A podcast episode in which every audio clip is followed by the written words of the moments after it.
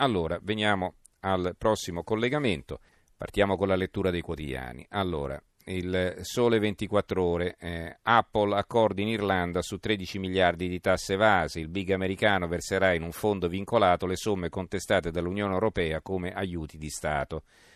Riforma fiscale negli Stati Uniti, taglia le aliquote e neoprotezionismo. Ecco, vedete, qui si comincia a parlare della riforma fiscale, questo è il titolo il titoletto subito sotto il titolo di apertura, perché? Perché questo è un argomento che, ripeto, avrà grosse ripercussioni anche a livello economico, non solo sugli Stati Uniti, ma anche a livello internazionale. Web tax, i punti fermi da cui si deve ripartire, quindi il problema della tassazione dei giganti del web. L'apertura di Milano Finanza. L'apertura di Milano Finanza, la riforma Trump dà una spinta alle borse.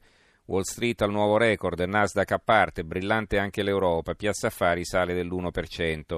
Secondo Goldman Sachs il nuovo regime fiscale avrà un impatto positivo sui profitti del 14%. Il eh, giornale derubati da Facebook, i giganti di internet pagano poche imposte e lucrano con i nostri dati. Mucchetti, senatore del PD Massimo Mucchetti, viene intervistato dal giornale, la web tax difende i cittadini. La verità, infine, eh, ospita un pezzo dell'economista Carlo Pelanda sugli sgravi alle tasse o lo imitiamo, Trump ci schiaccerà la riforma fiscale e noi. Allora, non abbiamo ancora in collegamento gli Stati Uniti? Non abbiamo in collegamento gli Stati Uniti, benissimo. Allora, eh, il Corriere di Arezzo. Corriere di Arezzo lo riprendo in mano perché eh, beh, Corriere di Arezzo, Arezzo è la città di Banca Etruria, non ho nascosto nulla su Boschi, il procuratore Rossi scrive a Casini bufera politica sul crack della BPL e evidentemente eh, il Corriere di Arezzo diciamo, interviene in maniera estremamente neutra su questo argomento, eh, evidentemente il peso politico della vicenda è più che mai avvertito anche dal quotidiano aretino. Allora ritorniamo agli Stati Uniti. Abbiamo in linea Oliviero Bergamini, corrispondente Radio New York. Eh, Oliviero, buonasera. Buonasera a voi. Ecco, l'ultimo approfondimento di questa sera, la riforma fiscale americana che è stata appena approvata dal Senato venerdì. Eh, I repubblicani avevano una maggioranza risicata e, e quindi però eh, adesso passerà senza problemi alla Camera.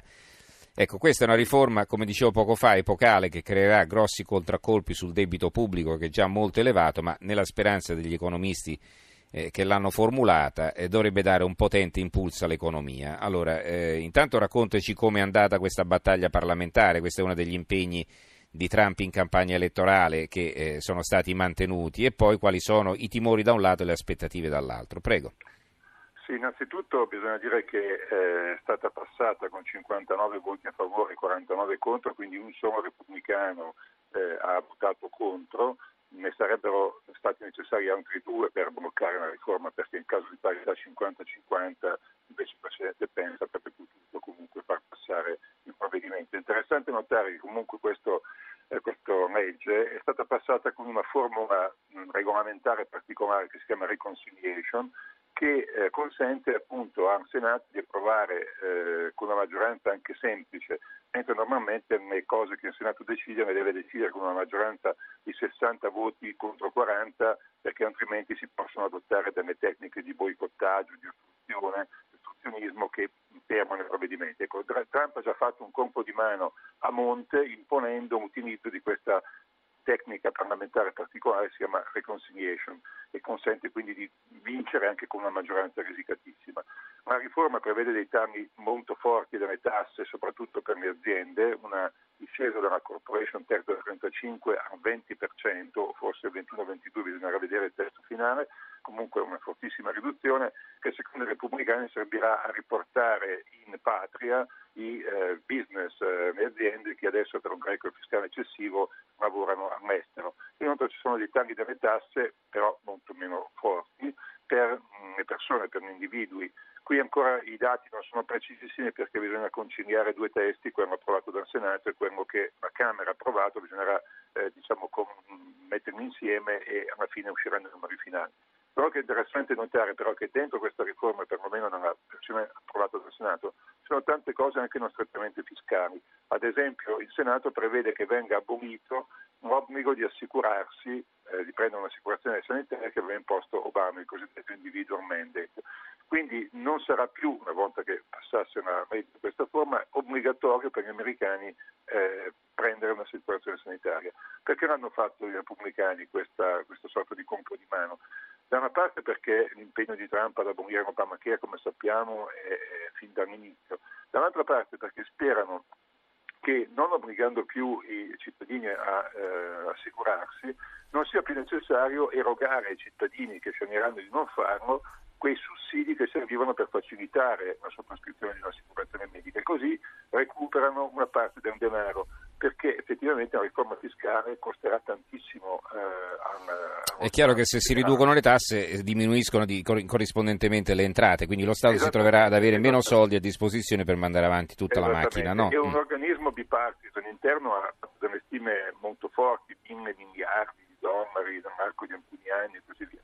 Tuttavia era così forte la necessità politica per i repubblicani di vincere, eh, di approvare una legge che eh, diamo una vittoria politica che è stata diciamo, scavancata questa obiezione da parte degli organismi anche interni al Senato. I democratici puntano il dito contro questo, dicono eh, farà esplodere il deficit e comunque non aiuterà le classi medie ma darà benefici soprattutto ai più ricchi, anche perché i tagli alle tasse per le classi medie eh, si esauriscono nell'arco di alcuni anni, mentre quelli per le corporation sono permanenti. I repubblicani dicono ma la frustata all'economia data dall'abbassamento delle tasse porterà a un incremento della ricchezza nazionale del PIL, del business tale che compenserà le minori entrate fiscali. In realtà, come dicevo, uno studio del Congresso stesso dice che non sarà così, ma eh, qui è prevalsa la parte quella prettamente economica. Beh, eh, io insomma, si studiava già quando andavo ancora all'università io, no, la famosa curva di Laffer, cioè praticamente abbassando le tasse, che succede? Che le aziende hanno più soldi a disposizione, quindi investono di più, creano più occupazione, producono di più, eccetera e dalla vendita dei prodotti entra più IVA, quindi in parte viene recuperata anche così. Questo diciamo è la teoria, poi la pratica è chiaramente sì, un'altra cosa, bisogna vedere se funziona, è evidente. No? no appunto ci sono, stati, ci sono, stati, studi precisi che hanno dimostrato, perlomeno per quanto è possibile fare previsioni economiche, sappiamo l'economia è una scienza triste, come si dice, e anche spesso non esatta.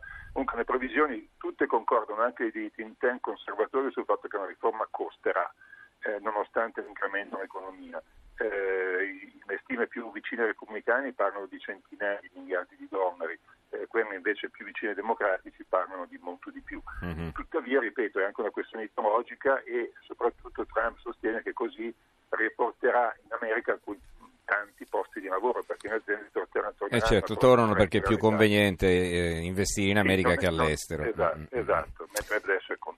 Allora, invece volevo fare un'altra domanda, sempre rimanendo in tema economico, eh, perché poi l'apertura del Sole 24 Ore, Apple accordi in Irlanda su 13 miliardi di tasse evase, che c'è un po' la resa dei conti adesso per queste aziende che in Europa avevano fatto il bello e il cattivo tempo, non si sa perché, pagando poi delle tasse assolutamente irrisorie. Ma eh, lì è nel pieno di una vicenda che nasce nel 2016, la Corte Europea, l'Unione Europea aveva sentenziato che la Apple non aveva pagato tasse come sue eh, basi in Irlanda, le sue società in Irlanda, le sue succursali in Irlanda, per 13 miliardi di euro, una grossa somma. Il paradosso era che la stessa Irlanda non premeva sull'acceleratore perché eh, in realtà riteneva più conveniente favorire la Apple con un regime fiscale eh, super vantaggioso piuttosto che farmi pagare le tasse. Perché? Perché così la Apple, insediando il suo quartier generale in Irlanda, mm-hmm. creava comunque occupazione, creava una dinamica positiva. Certo che tu gli fai pagare le tasse, però poi se ne vanno, insomma, no? Esatto, quindi ci perdiamo in termini di... Mm. Eh, del fatto che adesso siamo un hub della Apple, quindi posti di lavoro, ricerca e sviluppo e così via. e quindi addirittura l'Europa aveva avviato una procedura di infrazione nei confronti dell'Irlanda. Adesso sembra che ci sia un accordo e eh, che, eh, perché sia Irlanda che Apple avevano fatto ricorso contro la decisione dell'Unione Europea.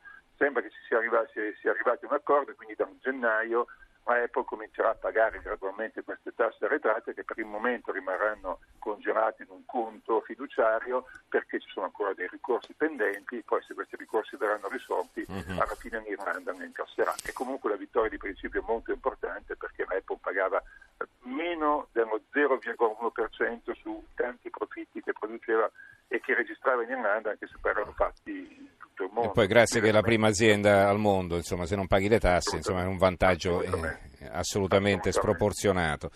Poi vedremo cosa succederà anche per Facebook, Google e tutti gli altri giganti del web che insomma la famosa, si sta parlando di questa famosa web tax in Europa, ma insomma eh, riprenderemo il discorso in un'altra occasione.